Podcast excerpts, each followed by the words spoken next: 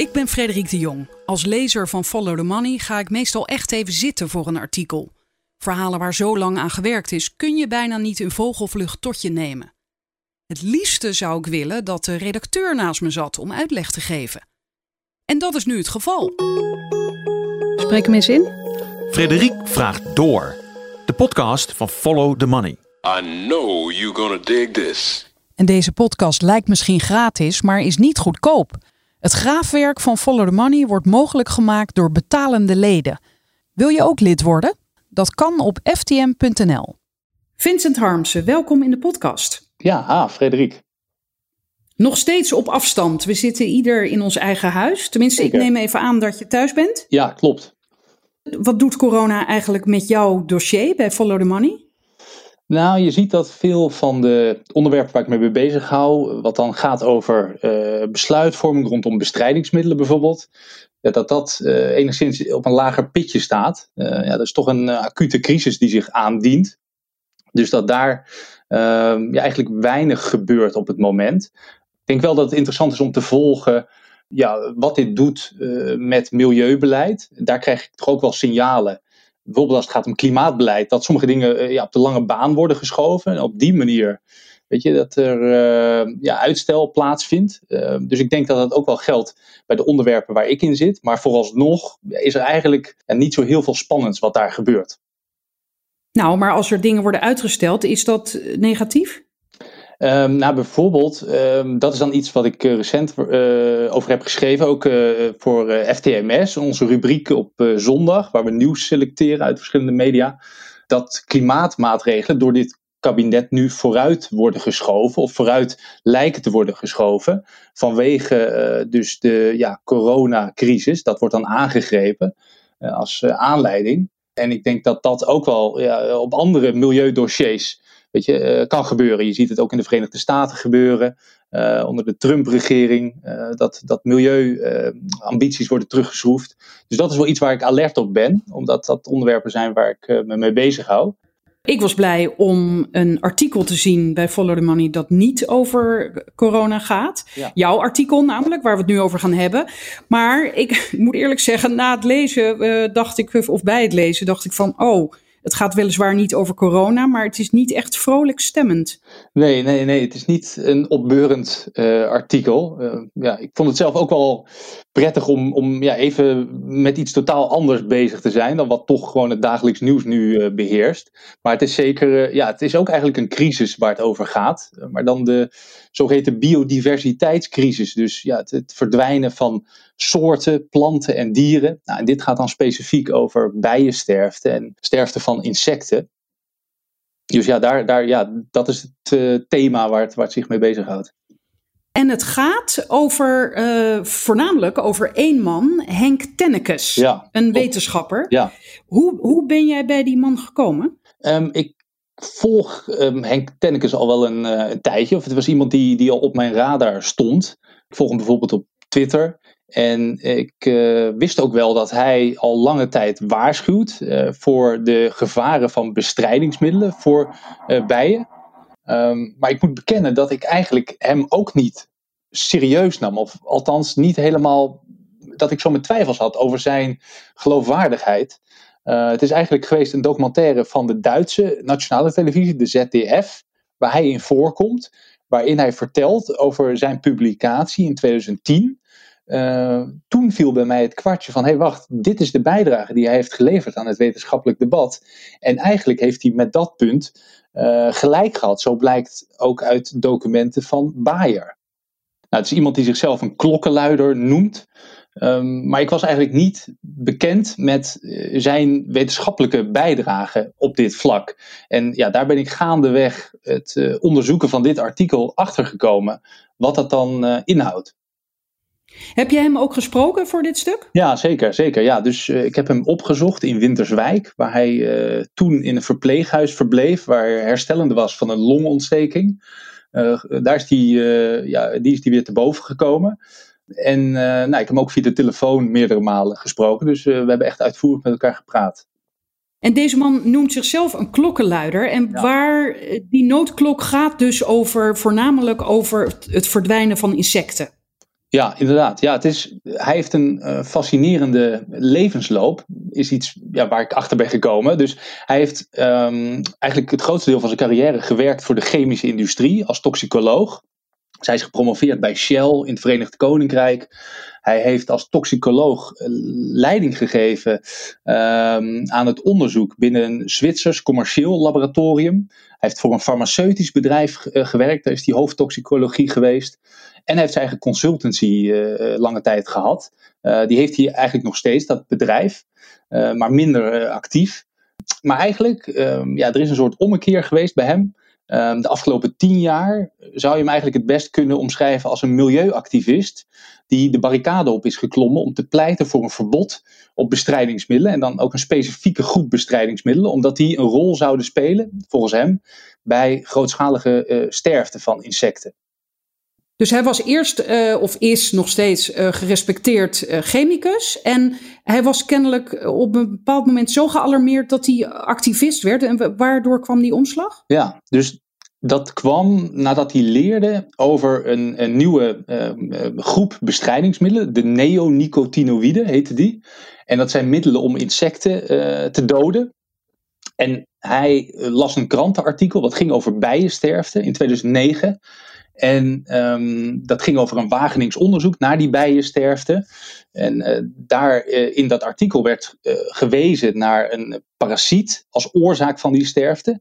Nou, Tennekes die heeft zelf dat rapport van Wageningen erbij gepakt en is dat gaan doorbladeren.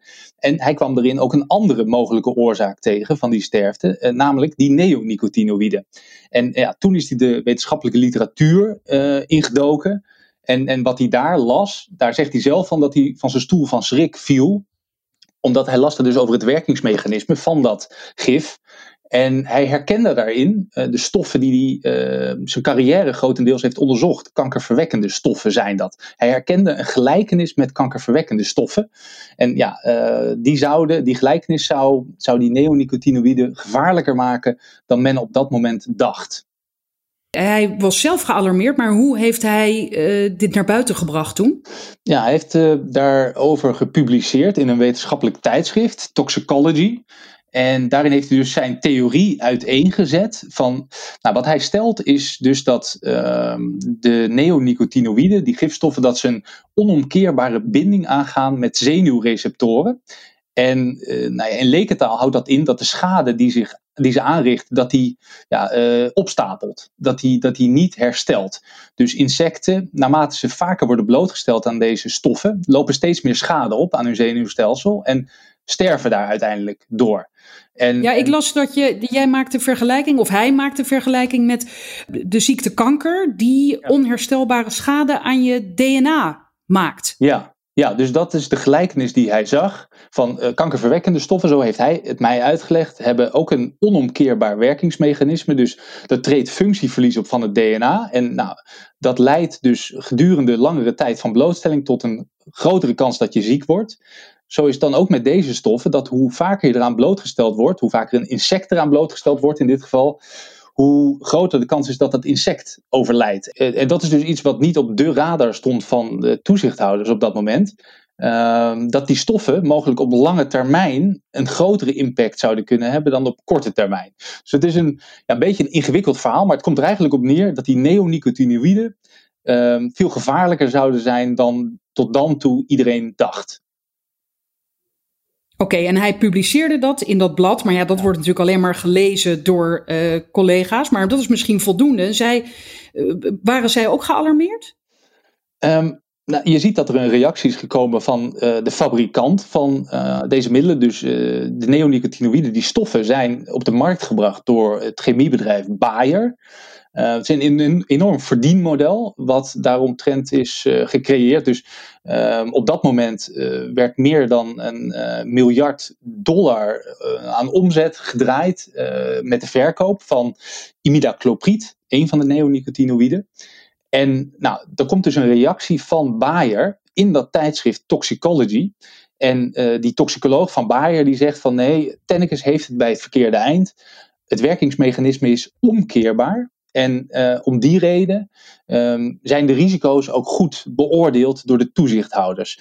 Dus nou, daar komt een uh, reactie. verder heb ik dus ook beschreven in het artikel hoe er in Nederland is gereageerd op zijn publicatie en op zijn stelling. En daarvan kan je zeggen dat, dat het grotendeels genegeerd is. Genegeerd? Oh. Ja. Ja, dus eigenlijk um, is daar door zowel de uh, instantie die gaat over de markttoelating van bestrijdingsmiddelen, het CTGB, als ook wetenschappers van Wageningen Universiteit, die zich bezighouden met bestrijdingsmiddelen. Ja, dat is de landbouwuniversiteit in ons land. Daar zit de expertise op het gebied van bestrijdingsmiddelen. Ja, dat zij eigenlijk zijn ja, bevindingen uh, terzijde hebben geschoven. Maar zij moeten dit toch juist interessant vinden, in ieder geval om er naar te kijken? Ja, dat zou je zeggen. Um, in de praktijk um, ja, is het in ieder geval dat, dat zijn bevindingen niet zijn meegenomen. En ook niet zijn meegenomen in rapporten van Wageningse wetenschappers die de politiek hebben geadviseerd destijds over de ja, mogelijke gevaren van die neonicotinoïden. Nou, en, en ja, ik heb ook de vraag gesteld van waarom is dat dan? Waarom is daar dan niks mee gedaan op dat moment? En de reactie die ik daarop heb gekregen was in eerste instantie van um, de auteurs die toen dat advies opstelden. Zij hadden geen kennis van die publicatie van Tennekes. Uh, vervolgens heeft Tennekes mij stukken overlegd waaruit blijkt dat een van de auteurs van dat advies aanwezig was bij een presentatie in de Tweede Kamer toen hij zijn theorie toelichtte, zijn publicatie in Toxicology. En toen zei de universiteit van ja, zijn bevindingen waren irrelevant, want ze bevatten geen nieuwe data, uh, geen, geen ja, uh, experimenteel onderzoek over de effecten van neonicotinoïden. En daarom is het destijds niet meegenomen. Nou ja, dus het artikel dat we afgelopen zaterdag, 18 april, hebben gepubliceerd. Nou, daarin laat ik ook zien dat de universiteit, en dan specifiek ook het instituut waar de expertise zit op het gebied van bijen, uh, ja, dat zij financiële banden hebben met die fabrikant, Bayer. En dat ook um, ja, publicatie over iets dergelijks als dat werkingsmechanisme, wat Tennekes aankaarten, um, ja, dat dat ook mogelijk spanning kan creëren in die, in die samenwerking tussen de universiteit en ja, die multinational, wat gewoon een belangrijke financier is van wetenschappelijk onderzoek. Um, dus dat is iets wat ik, wat ik uiteenzet. En ja, waar um, in ieder geval ook eerder ophef over is ontstaan. Uh, of, er, ja, of er niet mogelijk te weinig kritisch is gekeken uh, door Wageningen Universiteit naar die, naar die producten van Bayer, naar die neonicotinoïden. Ja, eh, even voor de mensen die dit niet weten en denken: wat? Ze worden gesponsord, maar daar zijn ze op zichzelf ook open over, toch? Dat, dat zeggen ze ook, dat ze inderdaad geld krijgen van Bayer. Um, er is enige openheid over ja, dat er wordt samengewerkt met dat bedrijf. Um, de universiteit heeft mij recent wat cijfers verstrekt over de onderwijsdepartementen. Um, dat Bayer daar op jaarbasis zo'n 180.000 uh, euro bijdraagt. Maar merendeel van het onderzoek uh, vindt plaats binnen de onderzoeksinstituten van de universiteit.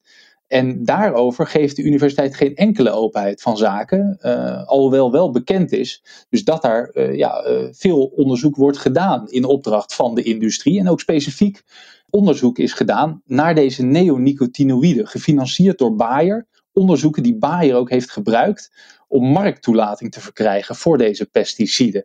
Dus het is, ja, um, in dat opzicht is er niet heel veel transparantie. En hoe beschrijven ze dat dan aan jou? Van bij deze krijgt u de cijfers, uh, die 180.000 per jaar. En over de rest uh, kunnen wij helaas niks zeggen of zo? Ja, dus ja, dat is ongeveer de boodschap. Um, er wordt dus gezegd, die onderzoeksinstituten, dat zijn vandaag de dag privaatrechtelijke organisaties. Um, dat typeert de universiteit zelf als bedrijven. Dus ze vallen wel onder Wageningen University and Research. Uh, het is de research tak van het geheel. Um, maar het is niet een publieke instelling, of het zijn geen publieke instellingen, het zijn meerdere instituten. Maar het zijn privaatrechtelijke bedrijven. En om die reden, zegt de universiteit, hoeven wij ook geen openheid van zaken daarover te geven. Oh ja, laat me raden. Dan waarschijnlijk is de term concurrentiegevoeligheid ook gevallen. Dat speelt hier zeker uh, ook een rol. Ja, absoluut. Omdat uh, ja, het gaat over producten. En Bayer uh, nou, heeft bepaalde neonicotinoïde stoffen gepatenteerd. Het zijn dus meerdere stoffen die in die categorie vallen.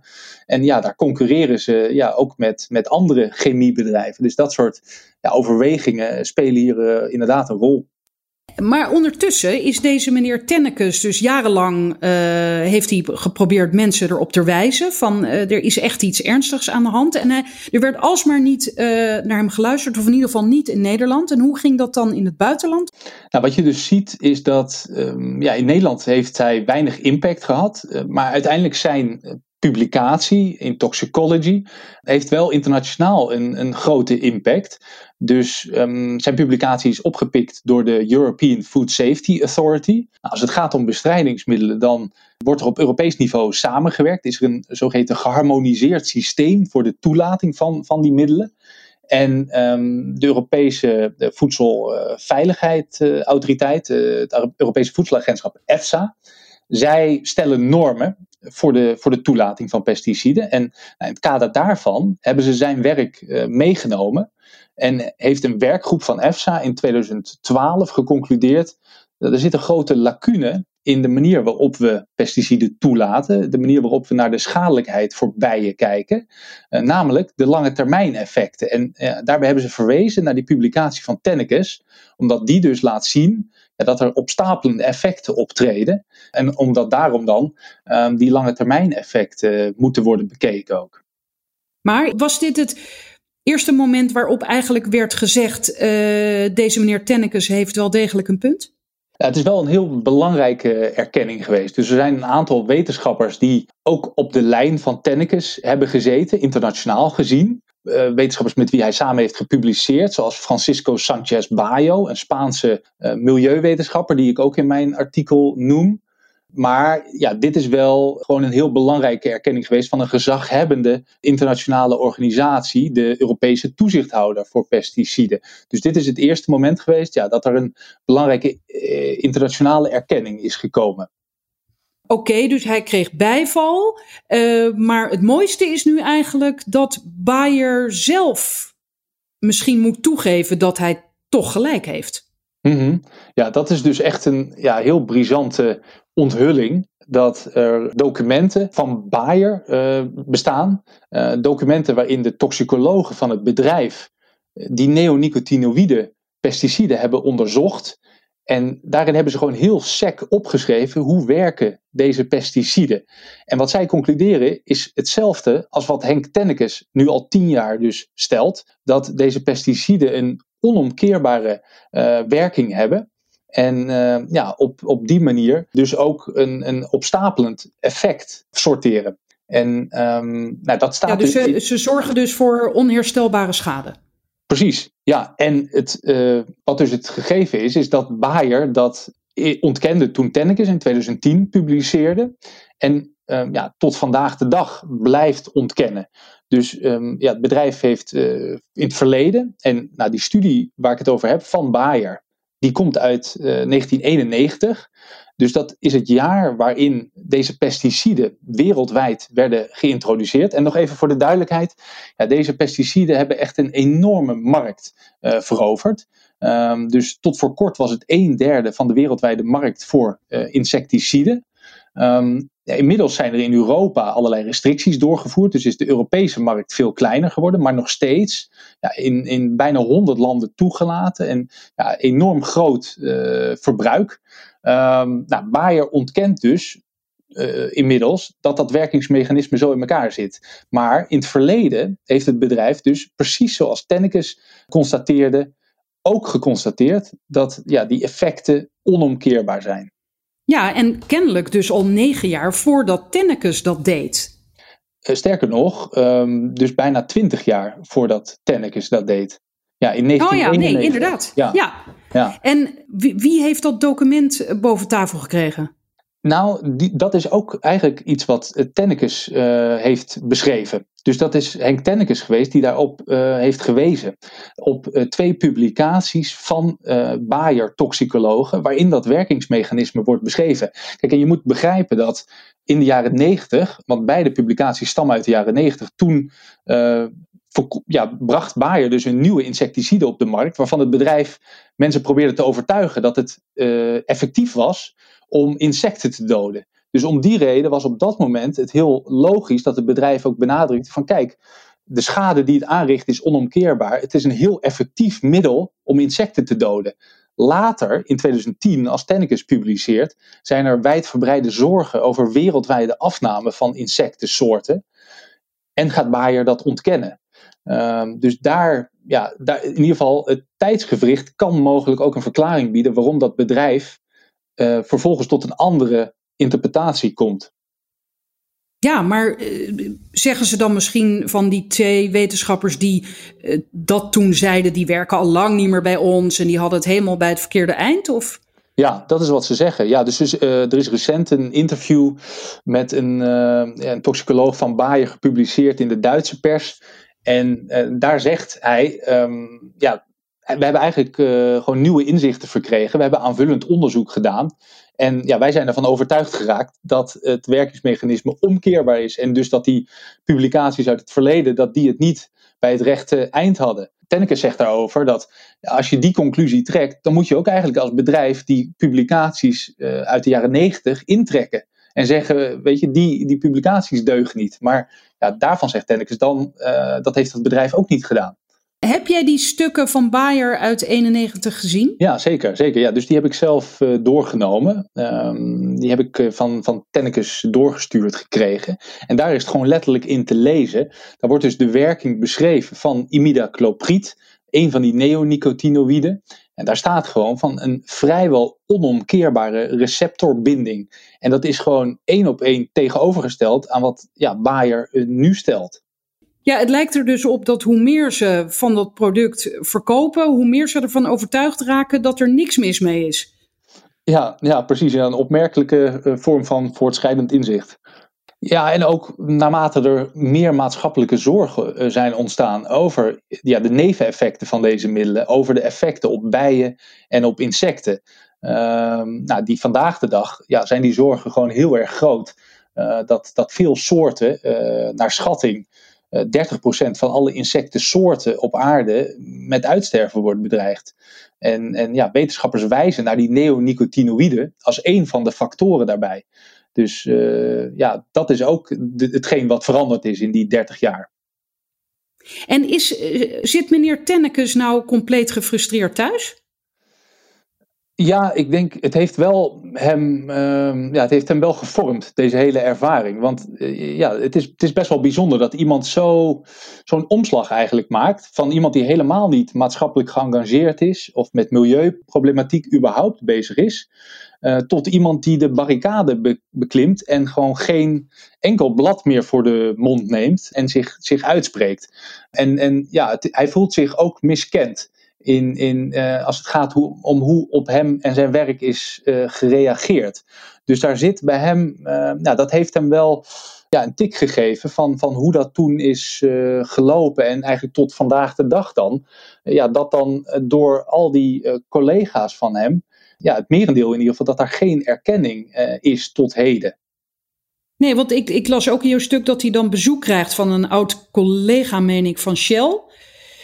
En ja, zijn promotor is dat uh, geweest. Uh, Jan Koeman, dus een Wageningse hoogleraar die zijn promotieonderzoek heeft begeleid.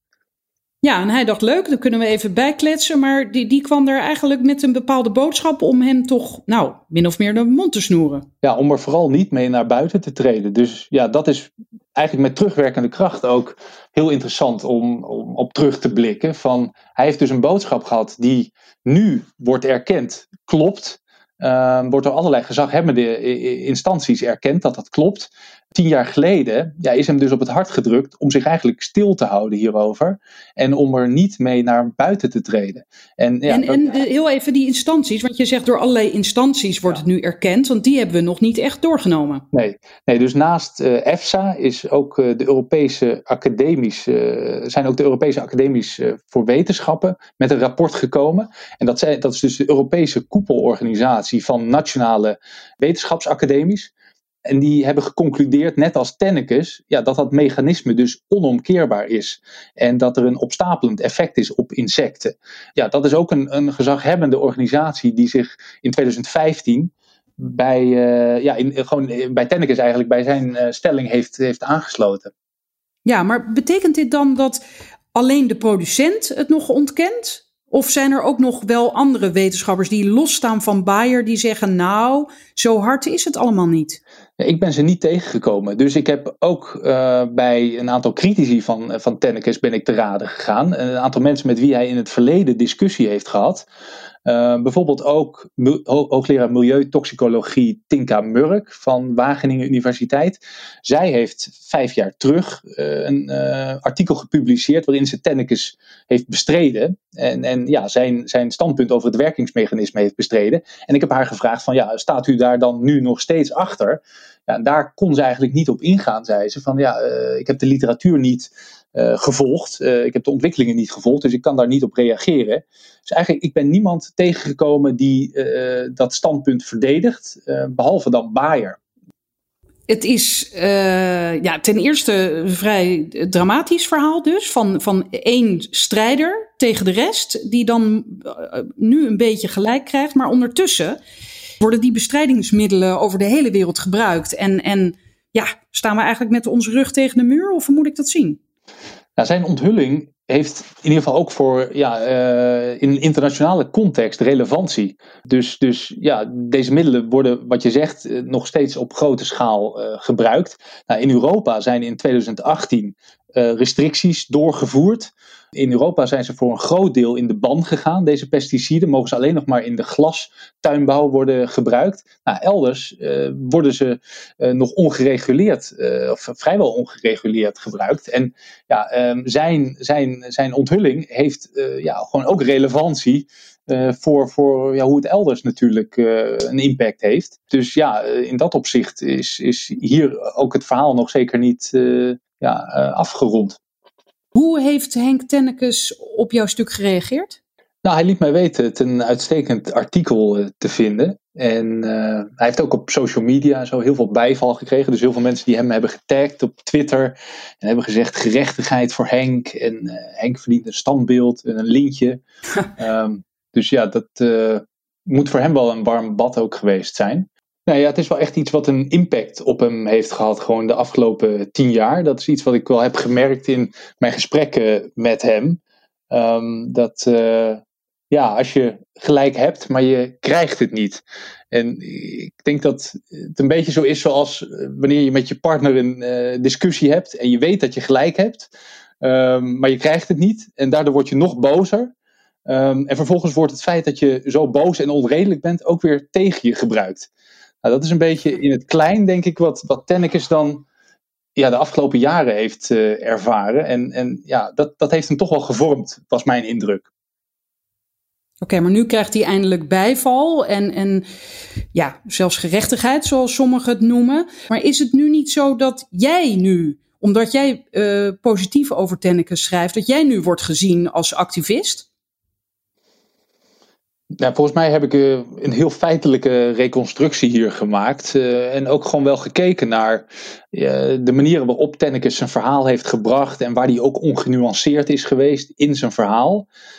maar het punt is gewoon. Dat want hij, dat is die kennelijk ook geweest? Ja, of dat hebben mensen mij verteld en dat heb ik ook opgeschreven in het artikel. Uh, dat hij uh, nou, zijn boekje soms gewoon echt te buiten ging. In de zin van dat hij uitspraken deed over dingen waar hij geen expertise heeft. En dingen die hij ook niet wetenschappelijk hard kon maken. Bijvoorbeeld dat ook door die neonicotinoïden er op grote schaal vogelsterfte zou plaatsvinden. Nou, inmiddels zijn daar meer bewijzen voor dat het ook op die manier een, een impact heeft gehad als kettingreactie, omdat er minder insecten zijn. Dat daardoor ook vogels die afhankelijk zijn van insecten sterven. Maar destijds, toen hij dat verkondigde, was dat nog helemaal niet ja, hard bewezen. Um, dus dat soort dingen heb ik, heb ik ook opgeschreven. Um, maar het punt is gewoon van in de kern heeft hij gewoon gelijk gehad met wat hij eh, tien jaar terug stelde. Um, maar heeft hij dat niet gekregen? En ja, dat heeft mogelijk toch ook te maken met andere belangen die dan spelen. Dit artikel is gepubliceerd op Nationale Bijenteldag. Die werd voor de derde keer georganiseerd. En waar, uh, hoe gaat het met de bijen? Weten we dat nu na die telling? Nou ja, het is anekdotisch bewijs wat dat oplevert. Dus ja, het, het, zijn mensen die in hun tuintje dan kijken hoeveel bijen daar voorbij uh, vliegen. Nou, ik begrijp wel dat ze op basis daarvan uh, een aantal ja, trends kunnen inschatten en ook vergelijken met eerdere bijentellingen. Ik begrijp dat er nu ook veel ja, bijen zijn geteld. Dat er ook heel veel mensen vanwege uh, thuis zitten, vanwege de coronacrisis, hebben kunnen meedoen. Dus dat is, uh, dat is dan positief. En uh, ja, dat, er, dat er in ieder geval op die manier uh, gegevens zijn verzameld over hoe wij het uh, doen in Nederland. Maar je kan daar niet direct ja, wetenschappelijke conclusies aan verbinden. Welke reacties zijn er eigenlijk gekomen op het artikel tot nu toe op de site van Follow the Money? Ja, nou je ziet dat er heel veel steunbetuigingen in de richting van Henk Tennekes zijn gekomen. Dus dat ja, heel veel mensen het waarderen dat hij toch wel in stilte zo zijn strijd heeft gevoerd. Um, en de lezers op uh, de website van FTM, uh, eh, zij opperden, of een aantal lezers opperden om een crowdfund-actie voor, uh, voor Henk te beginnen. Ach. dat hij dus ja, in, de, in de schulden zo zit en zo. En in de, in, ja, de misère een beetje. Um, maar waarom zit hij in de schulden? Hij heeft, is hij ook zijn baan kwijtgeraakt hierdoor? Ja, dus sinds dat hij heeft gepubliceerd, um, heeft hij vrijwel geen opdrachten meer gekregen van de chemische industrie. Dus hij werkte met allerlei grote chemiebedrijven samen. En, oh, dit is heel belangrijk. Goed ja, dat we dit nog even ja, bespreken.